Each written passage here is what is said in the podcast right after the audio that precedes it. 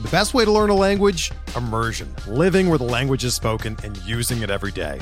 But if that's not in the cards this year, you can still learn a language the second best way, and that's with Babbel.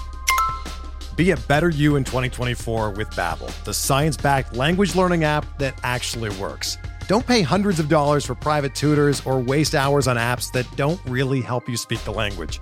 Babbel's quick 10-minute lessons are handcrafted by over 200 language experts and help you start speaking a new language in as little as 3 weeks. Babbel's designed by real people for real conversations, and their tips and tools are approachable, accessible, rooted in real-life situations and delivered with conversation-based teaching so you're ready to practice what you've learned in the real world. Here's a special limited time deal for our listeners. Right now, get up to 60% off your Babbel subscription at babbel.com slash bluewire. That's 60% off at babbel.com slash bluewire, spelled B-A-B-B-E-L dot com slash bluewire. Rules and restrictions apply. Before we get started with today's episode of Bench with Bubba, let me tell you about one of our sponsors, Draft. If you love fantasy baseball, then you need to try our new favorite app called Draft. It's daily fantasy baseball, but not like the other guys. On Draft, you play live snake drafts with other people, just like in your season long league. Drafts last just for one night. Once you're done drafting, that's it. No trades, no waiver wire. Just set it and forget it. And the best part, you play for cold, hard cash and get paid out the next day. Drafts start from just $1, so there's a draft for everyone. Trust me, I love playing drafts. I play golf, I play NFL, basketball. You can play um three. Uh, you can play head to head, three man, six man. There's there's running leagues. You win one night, it keeps going for four, five, six nights. You can play a dream team. There's all kinds of great ways to play draft, and you can join me today. Just search draft in your app store or, or play right from your computer on draft.com. And when you enter promo code SD Sports, you got to enter the promo code SD Sports. You get a free entry into a real money baseball draft when you make your first deposit, but you have to use the promo code SD Sports. That's right, playing a real money game for free just for using the promo code SD Sports when you make your first deposit. Just again, search draft in your app store or go to draft.com and enter the promo code SD Sports. Now to this week's edition of Benched with Bubba.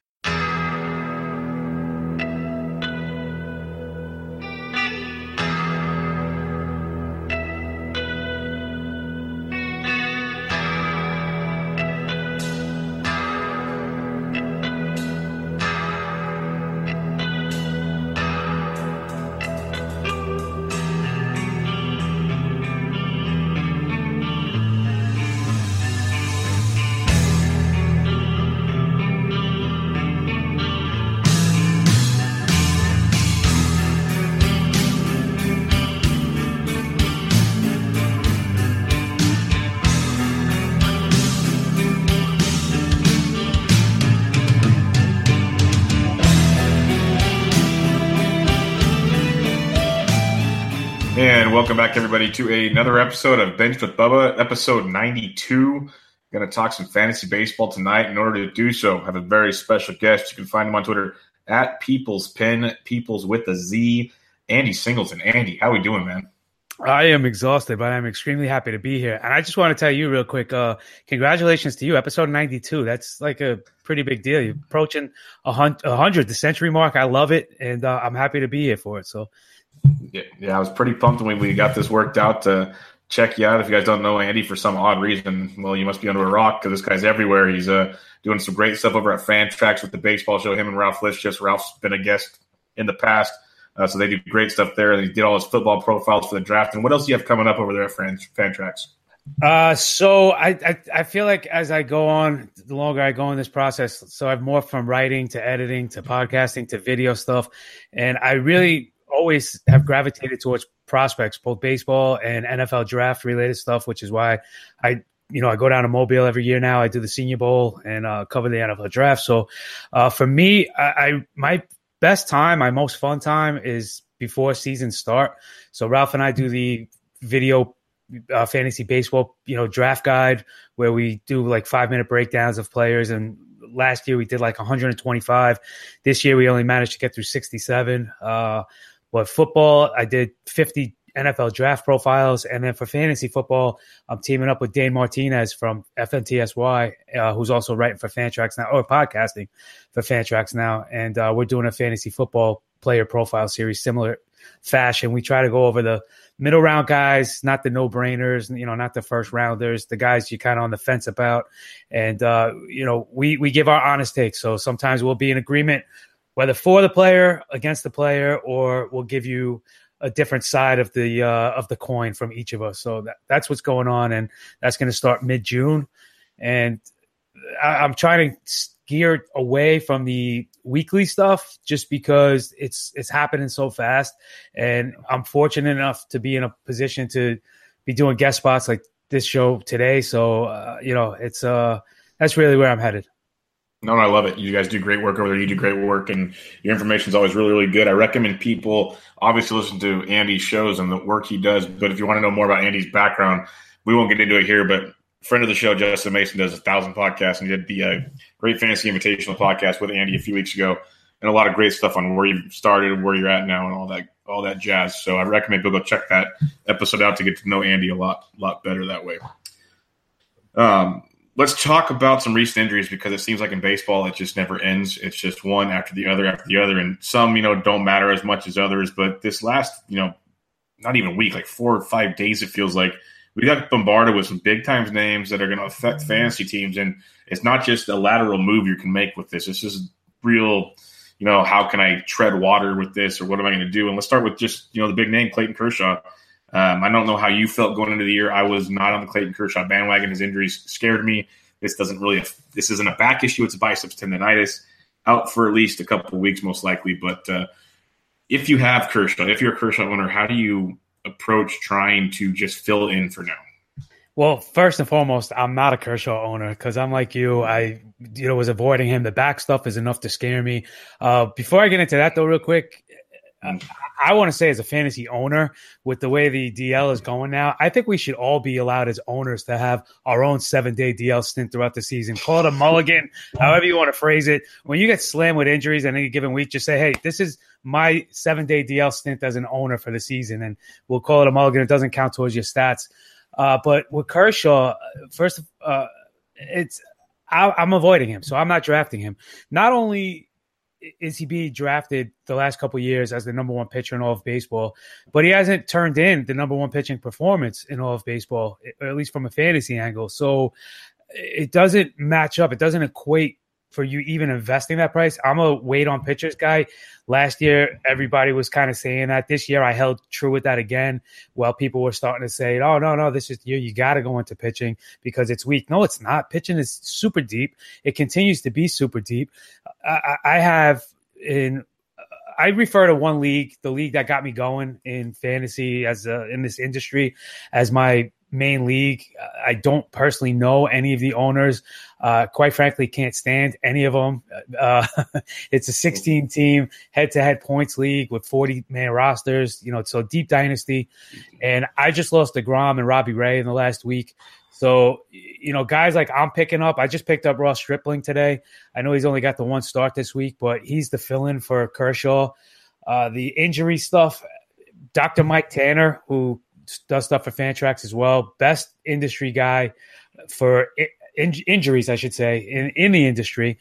Uh, my go-to guy now. We didn't know each other a couple months ago, and we've been praising each other's work so much that we've become like best friends, and we still never spoken. Today was the first time I DM'd him ahead of uh, coming on to talk some injuries with you. So word for word from Mike, I said, "What's the take on Clayton Kershaw?" And he said two scenarios. One, he is uh, the, the Dodgers are using the DL like they did last year, and they're just getting them one start off, and it's not that serious. And he'll miss the one start, and he'll come back, and you know, no big deal. Or he really does have biceps tendonitis, in which case he's probably looking at more like three or four starts he's missing. So, given the Dodgers' history, I, I think it's still too soon to tell. I wouldn't necessarily be waving the white flag because worst case scenario, as he said, was three to four starts. So it's not great you know, you, you're talking about a good two week stretch, but at the same time, it's not where like Robbie Ray is. Like Robbie Ray's missing the same amount of time, and oblique injuries in baseball is a crutch, is a, is a killer because just when you think the guy's okay, they they come back like that. It's it's not necessarily uh, something that's truly healed. So I'm more concerned about Robbie Ray than I am about Clayton Kershaw. Uh, based on these injuries. And then you, you know, I know the next guy you want to talk about was the Degrom. So just to kind of piggyback with the three names I kind of threw in the same category, you know, Degrom hurts his elbow swinging a bat, and then comes out to start the inning. Immediately comes out. Mets say he's fine. Then they DL him. Who really knows what's up? He's my favorite player in baseball. Uh, everybody knows I'm a big Degrom fan, uh, so that obviously affects me on fantasy levels and personal levels. But uh, to me, like that's I'm not worried about that because if the team was ready to put him back, I know it's the Mets. You can make all the jokes you want, but if they're ready to put him back, to me, this is more precautionary. Let's give him a full week. Let's not have him feel obligated and pressured to get on the mound. So we're putting you on the DL. You have no choice. Uh, and, and the Kershaw injury, I guess, would be second in this in this mix. And like I said, the Robbie Ray scares me way more than Kershaw. Um, but I think it's still too early to tell because it's the Dodgers. So, I mean, there are plenty of replacements, though. You look at Domingo Germán, who just threw a gem, and he's going to stick in the Yankee rotation now. That's a high upside power potential guy that could give you Kershaw esque kind of numbers, at least, you know, get into that realm. But, uh, I mean, it, it really it's league dependent. It's who's on your wire, but I just feel like pitching is just such a deep position any given week that I pitchers go down. I don't worry. I don't panic. No, and you make a great point there. Uh, it is so so deep this year. You look at just this last week in FAAB bidding, it was like seven or eight new arms that are young studs. Mr. Germán, there's Caleb Smith, there's uh, Fernando Romero for the Twins. There's a list that just goes on and on and on, all going and grabbed. And there, there's always options week in and week out if you want to stream. So that yeah, that's definitely not the issue at all. You mentioned Degrom, and I agree completely. The fact he went out and pitched that inning, he was going to pitch this Monday. Then they said, "Screw it, let's let's let him bring him back, put him on the DL," which I think is the smartest thing. You can tell they've replaced their medical staff because this wouldn't have happened last year. That is a, a really nice thing to see them do there. Let him get healthy because he is having an insane start to his season. It is many say has been a career year, and I believe like you look at everything he's done, it's been remarkable out there what he's put together. And lastly, I completely agree. Robbie Ray's thing terrifies me.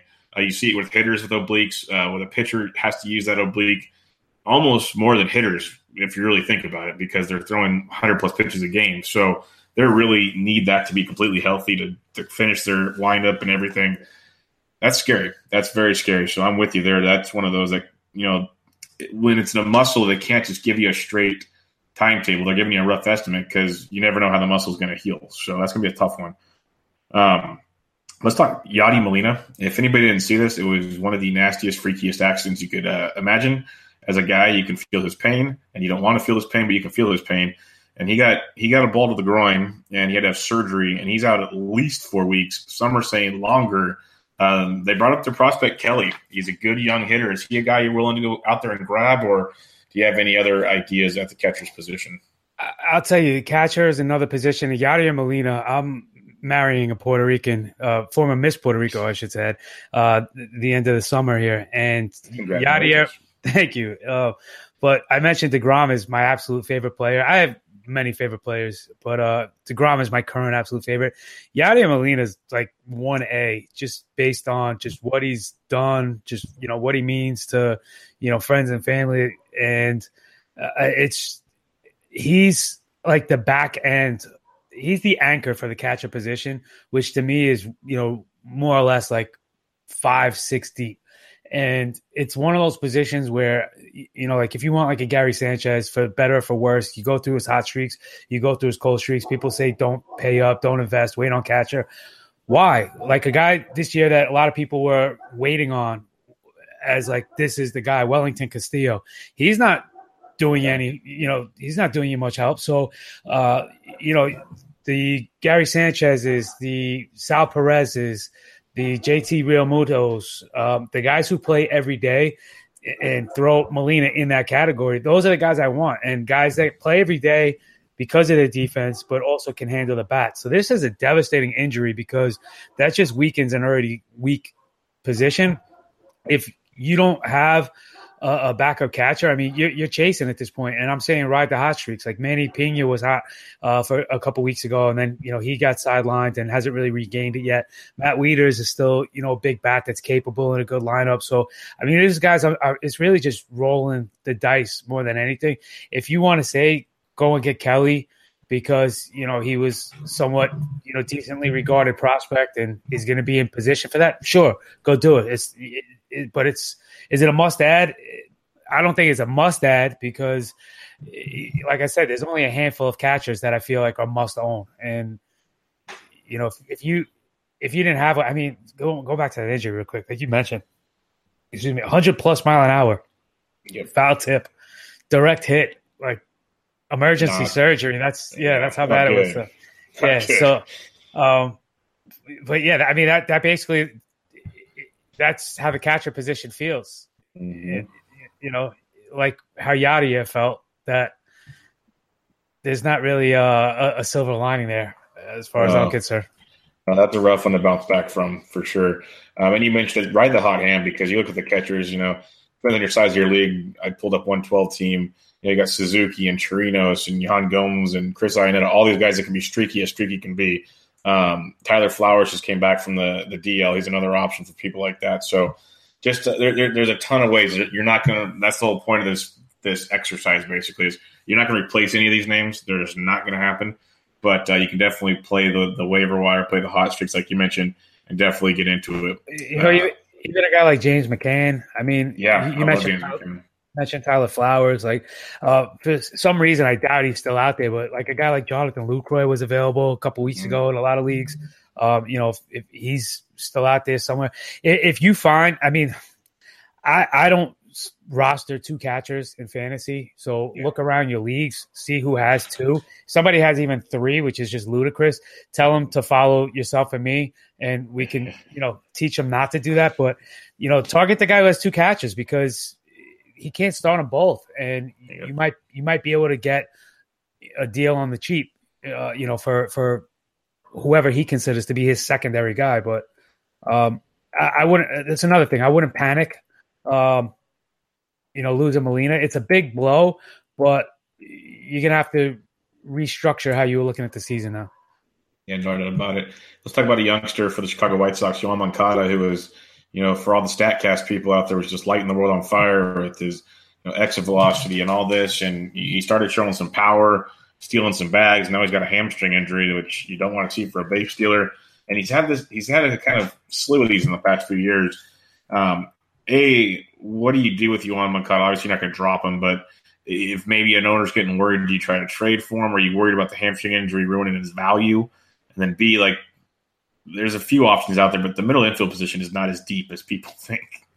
No, it's definitely not. And the interesting thing with Moncada for me, I talked about this. Uh, I want to say last week on the Fantasy World Order show. Um, to me is still too young and has to figure out who he wants to be because obviously he's got the speed to get you 40, 50 stolen bases in a season. He's got the power to get you 30 plus home runs. Uh, but I don't think he even knows who he is yet. And it seems like he's trying to do everything. And I don't know that he's capable of doing everything. You know, when we talk about a five tool player, that's that's a really that's rarefied air. And not to say he can't ever reach that, but at this age, it's kind of it, it's kind of unfair to him to expect it. So you look at his stolen base numbers, and he was on pace, I believe, for 24, which sounds great. Yeah, it's great. You're getting a bunch of stolen bases, um, but we think of him as a 40 plus guy. So it's not where he could be. Uh, the hamstring's not going to help him uh, steal much more going forward. Uh, I wouldn't expect him to come back from the hamstring and just, you know, be running around like a gazelle. Uh, so I, I, think maybe you'd expect there to be more power going forward than speed. Uh, so it, it's just knowing what to expect and gear towards that. If you think he's going to come back, he, he what like I say, he's stealing at a, at a good enough pace, but not what you'd expect from him, what his output could be. And now you couple that with the hamstring injury. If you're looking to trade for him or pick him up somehow, uh, and you're expecting he's going to come back and just get back on pace to be, you know, a 30 30 guy, uh, I don't think that's a realistic expectation, at least not for this season. So going forward, like in a dynasty league or something, yeah, still super desirable. Uh, but in a redraft league, like if I had him and I can get something of value for him, I, I wouldn't be afraid to move him uh, as long as you know I'm getting a middle infielder back in return, of course. But uh, I wouldn't be afraid to move him, thinking I'm not expecting the speed output to, to be there.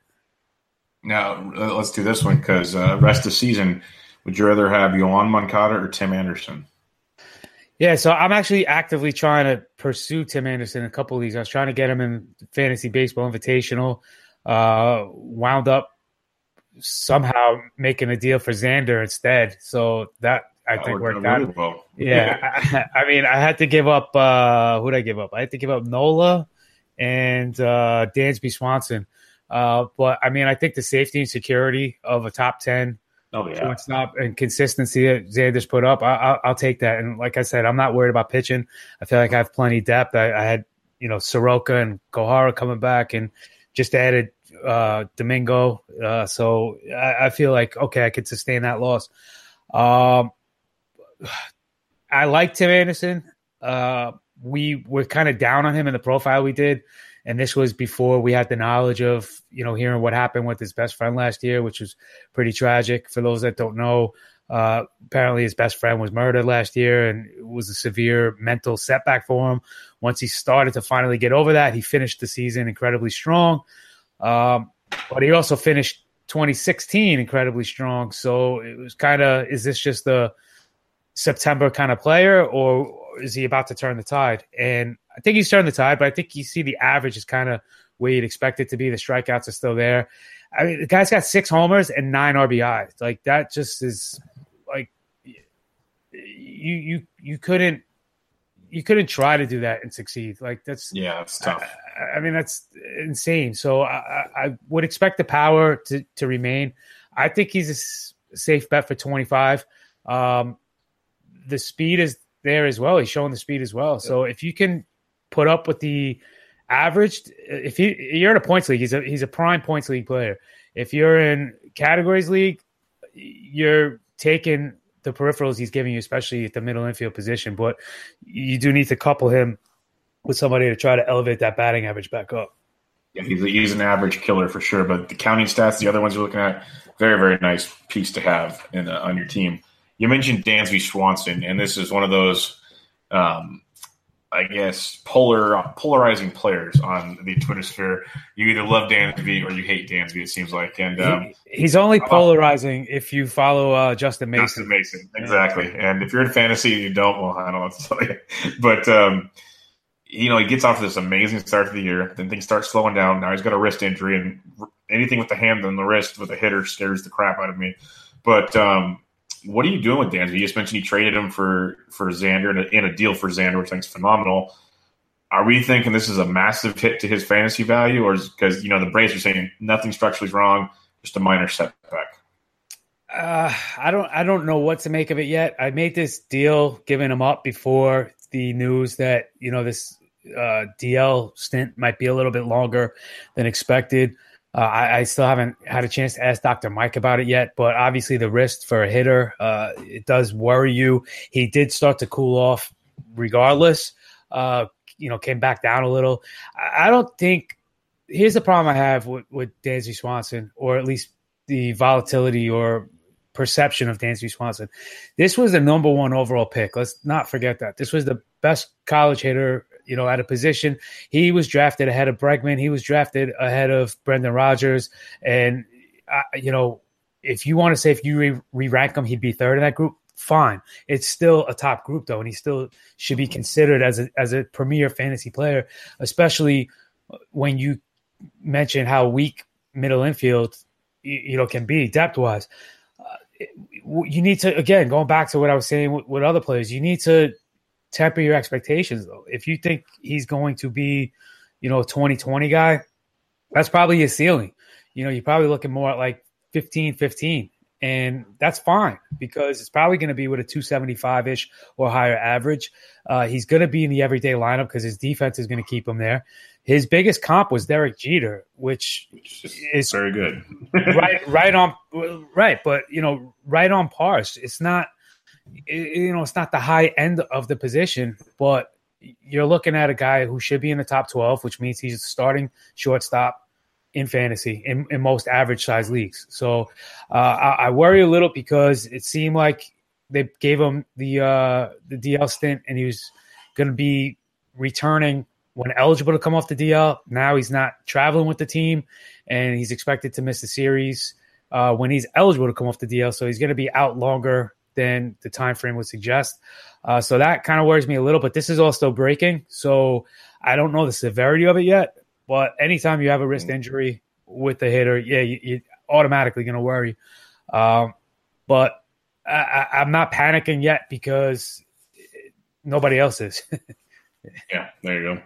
Uh, let's talk about an older player who had a rough year, and you know, certain people were all about the bounce back, some weren't. And Miguel Cabrera's come out playing great this year, hitting 323, three homers, 21 RBIs already. The, the power's up.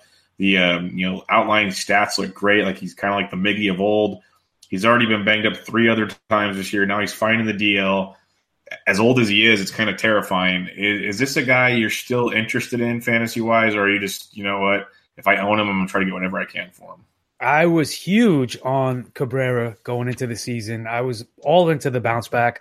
Uh, I compared him to Albert Pujols, and mm-hmm. you know, you know what Pujols has done in his his latter years, and um, you know the average, the homers, the power. I, I felt like some combination of it was going to be enough to give you a better return on on his draft position than where you took him. You look at his ratios this year; he's back to walking 13% of the time, only striking out 15%. I mean, those are phenomenal.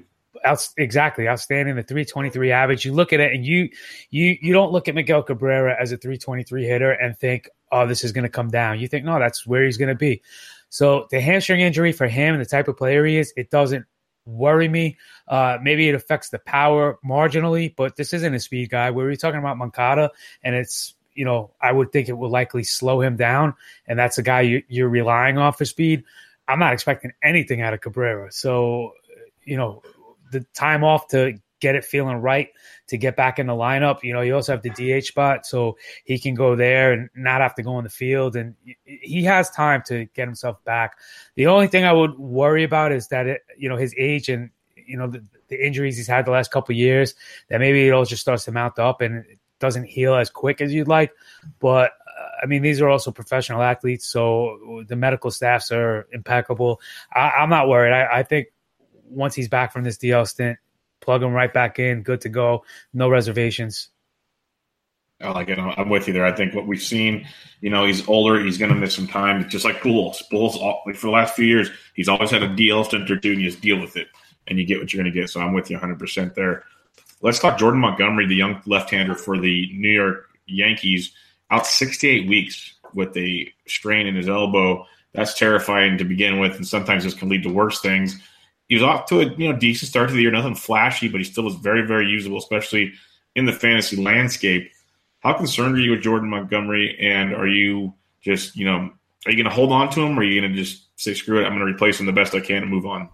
No, I'm a Yankee fan, so it hurts me more as a fan of the team and the depth. But this team just, I mean, it's been talked about ad nauseum how deep the organization is as a whole, and you just see it like, they, you know, just keep bringing guys up. And who was panicking?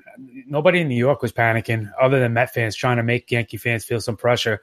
Uh, you know, the first two weeks into the season. But I mean, you look at what they're doing now, and they they just have all kinds of depth to just plug holes. They lose Jordan Montgomery. They bring up Domingo Germán, as we talked about. He throws a no hitter in his first, you know, start, throw, strikes out nine guys in six innings. I think that's the bigger number more than anything is the K's. Um, you know, they still got Chance Adams who can come up. They they have other pitching and they have all kinds of you know uh, assets at their disposal to add a pitcher via the trade market. So uh, you know I'm not panicked at all, uh, other than Jordan Montgomery himself should be worried because it's his arm and it's his health. You know, maybe his family members, his his parents, his wife, his kids, whatever. Maybe they should be worried because this is going to be his you know livelihood and his future. Uh, you know, the Yankees for that depth a little, but as a fantasy owner, no, you got to cut bait because I, I don't think he's the type of pitcher that you're holding out for. Uh, you're talking about like somebody was asking me about Paxton earlier, James Paxton. Just throw another lefty in there, for example. James Paxton's the kind of guy you know he's going to miss time at certain points of the season. You roster that guy. If he's out for one start or 10 starts, you roster that guy. You hold on to James Paxton.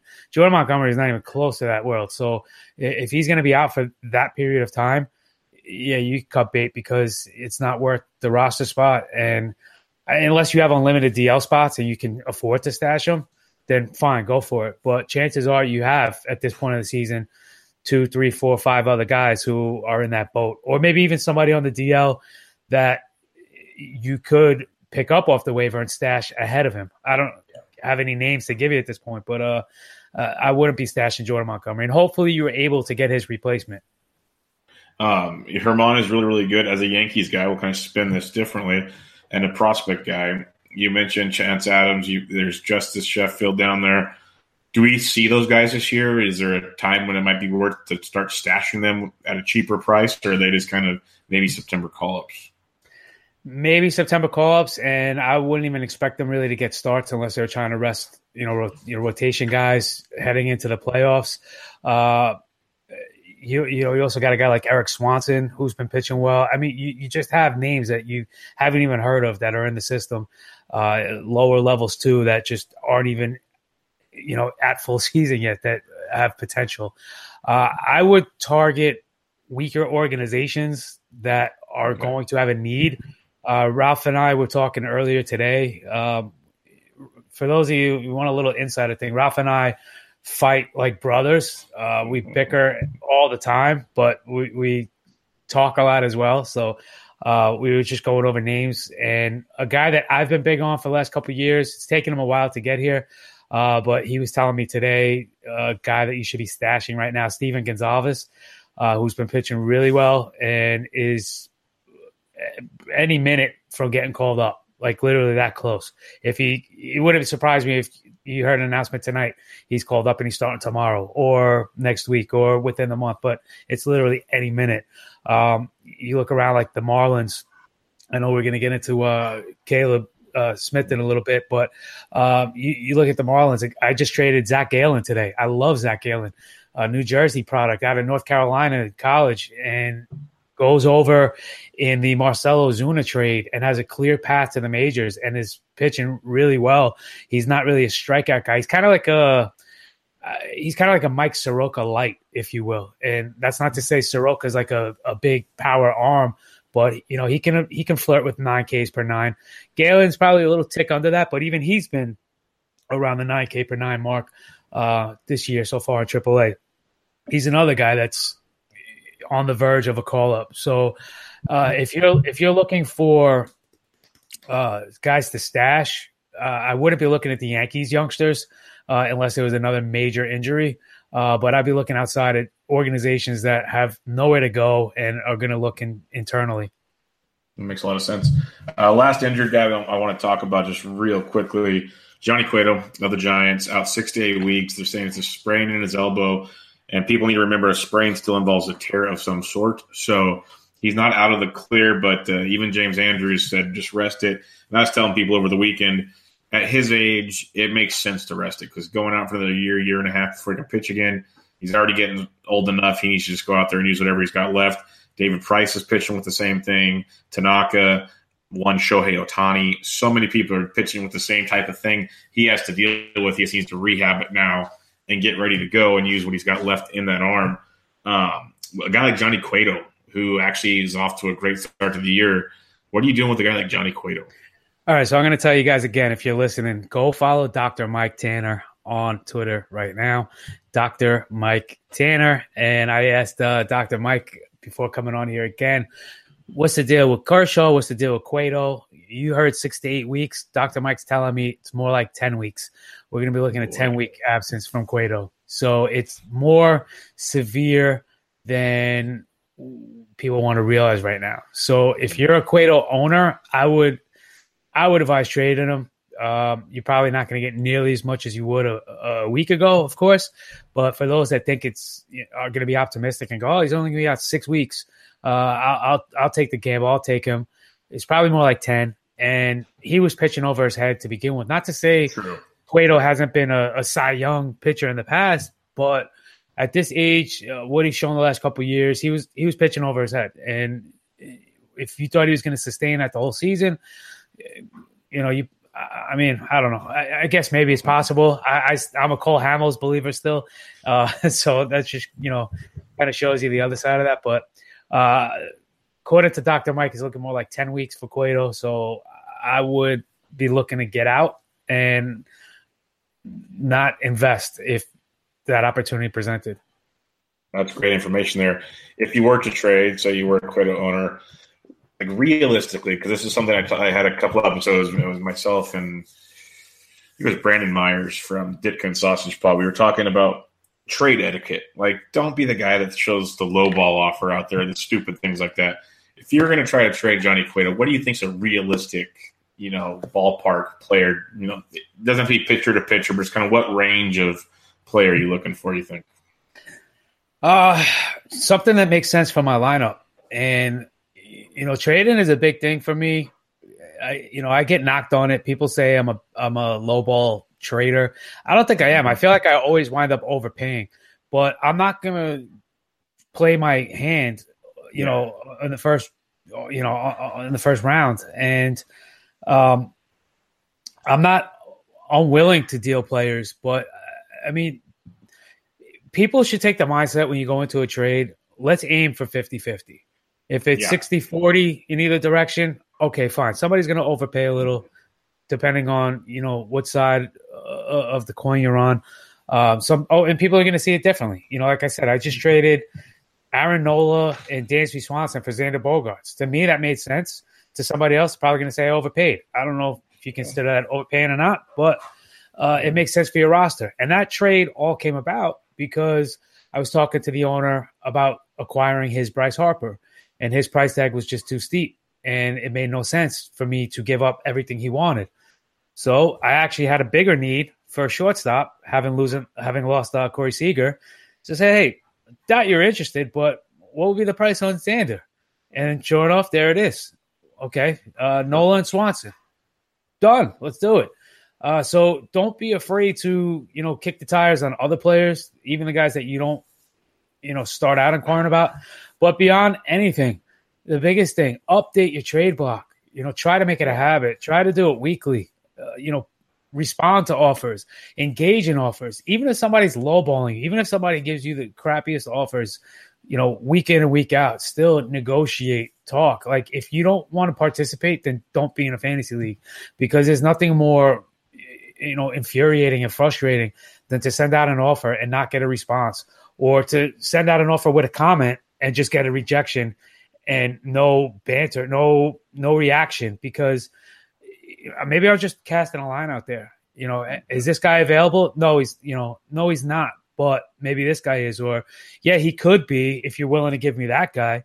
But if you don't say that and you just decline it, how the hell am I supposed to know? And uh, yeah. you know, th- there needs to be a conversation. No, I like it. That's some really, really good advice there. That you know, some people just don't understand the whole trade process at all, and it, it kind of ruins it for some people, and it really shouldn't. It should be a, a big part of the thing, a league these days, especially with FAAB and people blowing money on on prospects or whatever, and you still need to fix your roster one way or another. So, trades is a great way to do it. We take this brief break from Bench with Bubba to talk to you about RotoWear. It's one of the best quality shirts in the industry. When I mean industry, all the clothing industry, the fantasy sports industry, because people are rocking it. They're loving it. You're seeing it in a lot of big outlets now. The no other brand can compete with RotoWear in terms of quality. They're premium blend fabric, super soft, comfortable, athletic fit shirts. They specialize with a special, special printing process. The design is part of the shirt. Literally, it is, it is dyed and bleached into the fabric no thick ink. There's over 30 different designs right now. It's just crazy all the stuff they have coming out, and there's more and more stu- stuff every time you turn your head. They have fantasy football, baseball, hockey, basketball, some really cool DFS ones, but everything's great. They have men's, women's, and kids. Check them all out. Go to rotowear.com, R O T O W E A R.com. Check them out on Twitter, Instagram, and Facebook at rotowear. But the cool part, guys, if you use the promo code DEGENS, D E G E N S, you get 20% off your order. Again, promo code DEGENS, D E G E N S. Check their site out. Check them Twitter, Instagram, Facebook. They're always giving away free shirts. And then when you go to purchase the ones you want for you, your loved ones, your friends, your family, whatever, use promo code DEGENS, D E G E N S, for 20% off your order. Now back to this week's episode of Bench with Bubba. Let's talk about a couple players a handful of players that have you know off to good starts or slow starts or flashy names or whatever, and how we're kind of approaching the rest of the year and what to do. And one that's not on this list, but you kind of hinted around it with some rookie prospects, and it just took place. And I know you know this player, so I don't have to prep you too much on it. But uh, Nick Kingham of the Pittsburgh Pirates, he's put together a couple great starts, looked really, really good, and they just sent him back down. Given caveat, many people have reacted out the gate they don't need a fifth starter until the 19th. So I'm assuming he has the shot to come back. But what do you do with Nick Kingham? Because it is the Pirates, and for all we know, he might not be back. Yeah, I think Nick Kingham's a hold. I mean, this this wasn't a guy that came out of nowhere. This was a guy we knew about as a prospect, as a highly regarded prospect. Comes up, and you know he's a little a little older, 26, fine.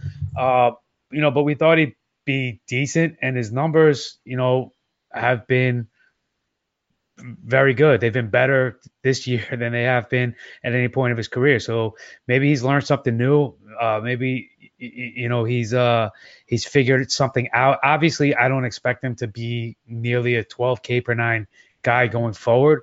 But if he's going to get starts in that rotation, I would expect it to be nine k per nine at the minimum. And you know, he's traditionally been, you know, mid 40s percent ground ball pitcher. So if you give me, uh, you know, K, uh, 9K per nine with 45 plus ground ball ratio with a decent lineup around you, I'm buying. And his walk rate has always been uh, maintained very well. He's been below a three walk per nine guy uh, throughout every stop of his career. So he's learned how to get better strikeout numbers uh, while maintaining his walk numbers. And uh, I, I, think that's a guy that you hold. If you have him and you drop him because you think, oh, he got sent down, uh, as you were mentioning, you know, they don't need the fifth starter for a while, uh, somebody's going to pick him up and you're going to lose out on him. So just don't drop him. Yeah, no, I, I agree completely because I wanted to bring him up. I had at least three or four messages today going, what am I going to do with him? What am I going to do with him? And it's like, guys, you got to just hold here because – you already went and picked him up for a reason. He's he should, unless the Pirates just completely lose all grasp on reality, be back in a couple weeks. Right. Um, Alen Hanson of the Giants. Uh, he's been kind of a, a, minor league traveler. Finally got a little break with the Pirates a couple years ago. He's been with the White Sox. A speedy, speedy little guy, and he's showing a lot of pop this year between AAA and the bigs. He's already got two homers in the bigs. Obviously, not going to hit 321, but most of his peripherals look decent. He is overachieving, yes, but things still look pretty good. Um, he was a popular FAAB target in deeper leagues this past week. Joe Panik's out for a little while. Is Alen Hanson the guy that you're looking on your roster? Yeah, I just added him in that 16 teamer uh, just because he was out there, and you know you got to roll with it. Middle infielder, as you mentioned, uh, he's I can't believe he's still just 25 because I feel like he's been around for forever. I thought. I was shocked by that. Yeah. Um, you know, he's got 40 grade power. So, you know, middle of the road average. You mentioned the speed is 60 grade speed. So, uh, I'd expect the steals to continue to be there. If, and he's in line for regular at bats. So, if he's going to get regular at bats, then great. You know, he's never been a high strikeout guy, not a terribly high walk guy either. Um, and I, I don't want to throw him in the, the mix with this. Um, let me let me see how I'm gonna phrase this. I think it's I think it's kind of sad that he never broke out in Pittsburgh because he was their shortstop of the future, mm-hmm. and you know he's part. Of, he he he was supposed to be up a while ago and hold it down, and couldn't beat out the likes of Jung Ho Kang and Jordy Mercer, and you know if you're not beating those guys out, then you know, maybe you're not the highly regarded prospect, or maybe you haven't figured it out yet. Fine. He's still just 25, though. He's got comparable numbers and a background in some regards to a guy like Didi Gregorius. And I don't want to throw that name around lightly. You know, I, am not trying to make a casual comp because, you know, uh, if you follow me on Twitter, you see me with the MVD hashtags. I, am going for the Didi for MVP uh, push this year. But the reason I mention that is because Arizona gave up quick on Didi. Yankees scooped in and made a tremendous move to get him. Uh, perfect park for him. So, you know, he's been able to play to his potential there. Uh, but somewhat of a late bloomer, glove guy, and now is figuring it out with the bat. And the other and biggest thing I say, and reason I mentioned Didi is because he was a well regarded prospect in his own right.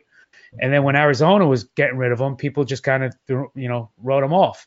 And oh, you're gonna leave Arizona? Who doesn't trust you? And you know, be Derek Jeter's replacement. And he, you could get him anywhere. Like, you, he was available everywhere.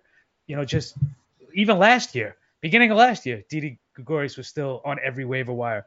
Even heading into this year, people were skeptical. How do I draft him? So the whole point and moral of that story is Alen Hanson was kind of in that same stratosphere of potential and prospect type and everything like that. You move him to a new team, new situation, new environment, getting regular playing time. Who's to say what his you know limit is? And as long as he's showing what he can do right now, he's not going to get benched. So you got to add him. You got to take the gamble on it, and you got to ride it out. That's my uh, Alen Hanson story. No, I like that a lot. That's really deep there. Um, the is a great comp because people do forget that. You know, the reason why the Yankees pretty much have Didi is because Arizona gave up on him, and he wasn't the power back then. He was a glove first guy, and even when they said okay, he's going to take Derek Jeter's spot, it was like, okay, can he just at least play defense and you know bat eighth or whatever and figure it out? And obviously, we've seen how that's turned out. And as a Giants fan, very small sample size with Hanson. I, I, I do like what I've seen from him. It's more than I expected off the gate. Then I look at some of his other numbers, and man, if he just becomes half of that kind of guy, I'd be very, very excited. Um, let's play Would You Rather rest of season, Alen Hanson or an injured currently Dansby Swanson? Oh, that's a good one. I think I'm still going with Dansby. Uh, unless Hanson somehow finds a way to get shortstop eligibility back, I'd rather have that. Um, I, I, I, think it's still Swanson. I, I just think he's the better uh, better pedigree for me. It's not a uh, slam dunk, but personal preference. What about uh, Hanson or a guy Nick Ahmed who's having a great start to the year? Whew. I don't trust Ahmed, so I. I would I would. I mean that's a tough one because if it's are they both available on waivers and I'm adding one, I'm probably adding. Yeah. I'm probably adding Hanson right now. Okay.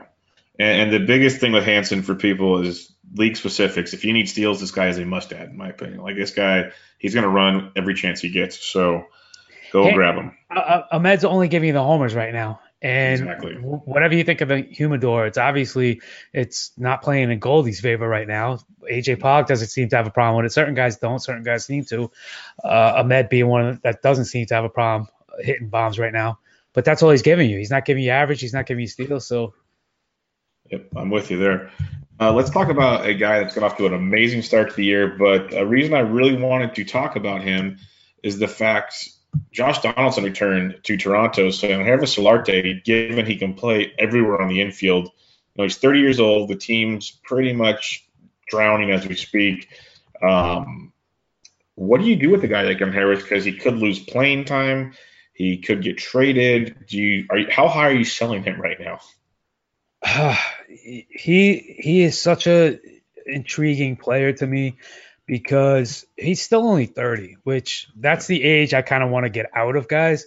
Uh, I want to be more in that 25 to 30 range, but he's producing at a rate he hasn't produced ever in his career, and his career has been good to this point. I don't think the power is sustainable. I don't think that's real. He's at nine homers already.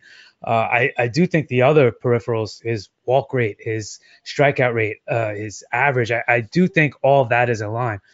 The thing about Solarte, which goes so underrated to me, uh, and I compare him a lot to another player in Asdrubal Cabrera, who is another guy that's extremely underrated to me. These guys offer you so much depth that it's a luxury to have to be able to put him at any position in the infield and feel comfortable like he's not going to kill me, he's not going to hurt me, and he might just surprise me and pop one out today. So uh, he, that's the big thing. But the problem with that is, while everybody might feel that way, nobody's valuing him that way in trades. So I don't think you're gonna get much for him. So you're kind of in a you're kind of in a stuck position where maybe it's not an easy one for one deal. Um, you know, maybe you got to reach out to a desperate owner, somebody maybe that just lost Corey Seager, for instance, uh, something like that. Uh, and maybe you got to package him with something else to sweeten it. But I, I'm happy owning Solarte uh, because I do think he finds a place to play every day. I mean, you could you could put him at second with Travis getting option to the minors. I mean, how bizarre was that, right? Uh, third, I mean, Donaldson doesn't look great. Donaldson, you know, looks like he's aging quick. So, you know, he plays short at first any way you want. No, I don't mind that at all. Let's do a couple quick hitters here. Uh, came back from the DL recently. Ryon Healy, he's coming back with a ton of power. We know they sent Vogelbach down, even though many people want to see Vogelbach up here. Um, but they did trade for him in the offseason, so they obviously want to use him out there. What do you do? Are you are you aggressively? Was aggressively put out the right word. Are you trying to pursue Ryon Healy, or are you thinking this is a hot streak? If you got him, trade him. If not, just stay away. So somebody tweeted out earlier today something like uh, Ryon Healy's owned in 20% of Yahoo leagues, and that number should be more like 90.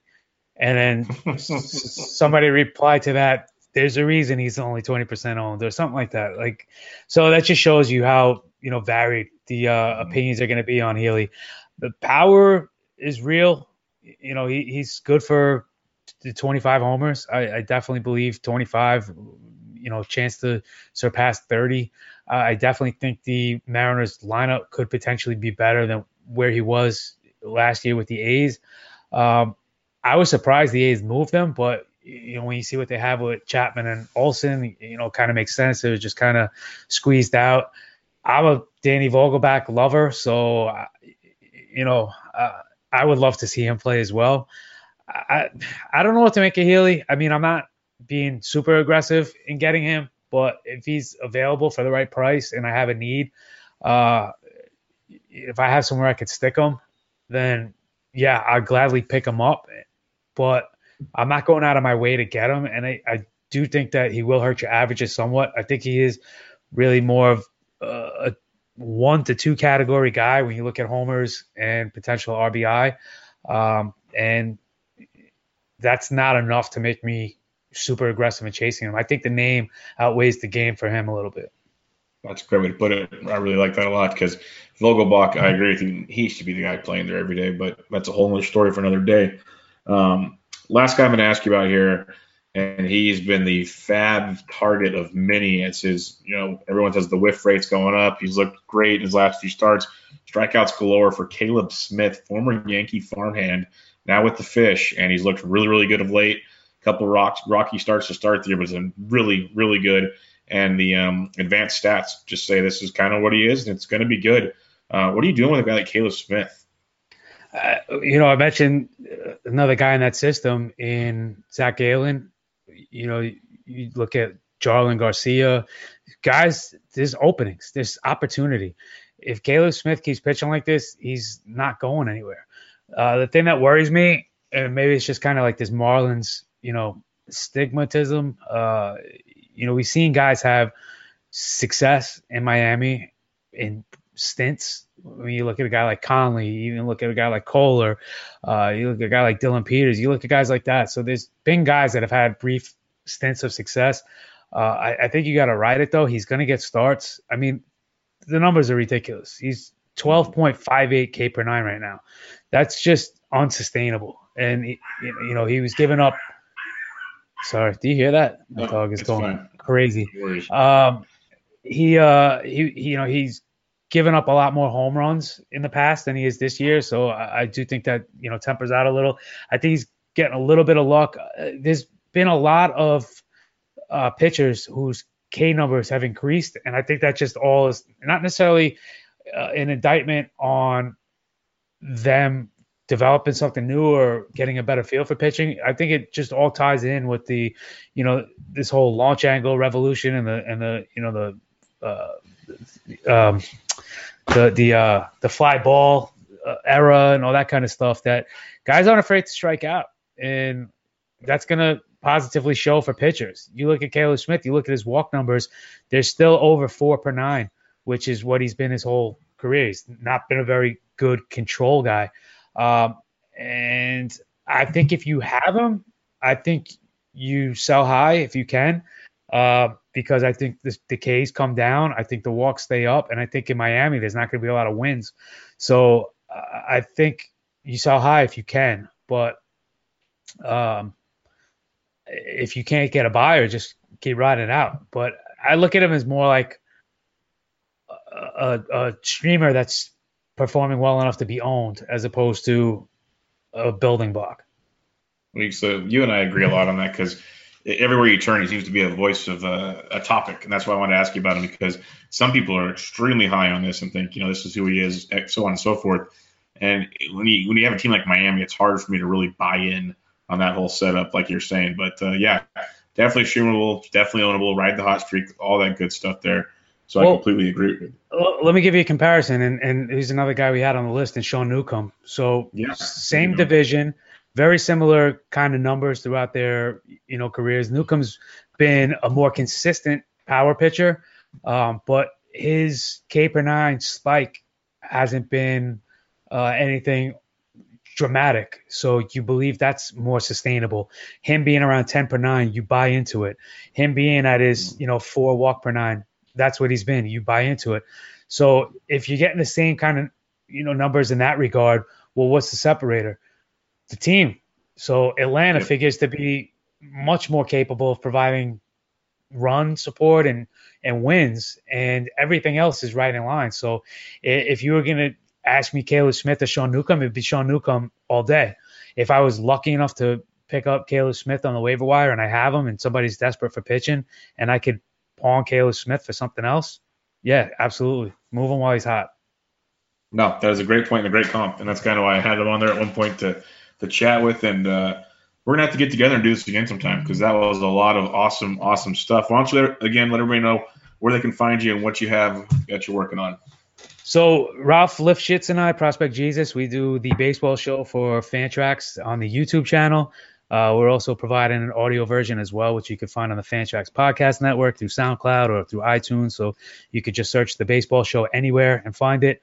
Uh, if you're looking for the video show, which is what we hope you check out first, because that's how we, you know, present it. I do a lot of video editing to try to make it look presentable and clean and professional.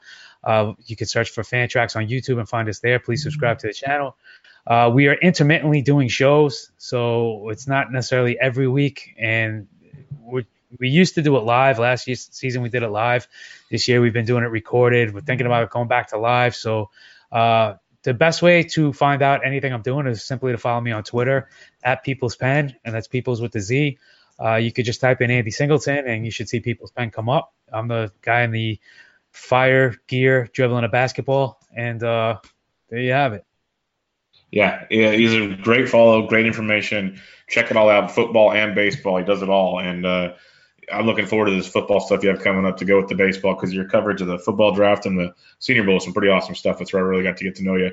So uh, I, I appreciate it. I'm a big fan of yours as well. You've been putting out great work, and you know I, I see the following you have and the respect and reputation you have in the industry. Uh, so when you said, "Hey, uh, about time you came on," I was more than happy to to jump on it. So I appreciate you having me. I would love to come on in the future. We definitely will have you on for sure. If not for baseball, for football, we'll definitely chat regardless. We'll talk sports, no doubt about it. So everybody go check him out on Twitter at Peoples with a Z pen and check out all his great work there. This was Bench with Bubba, episode 92. Catch you guys next time.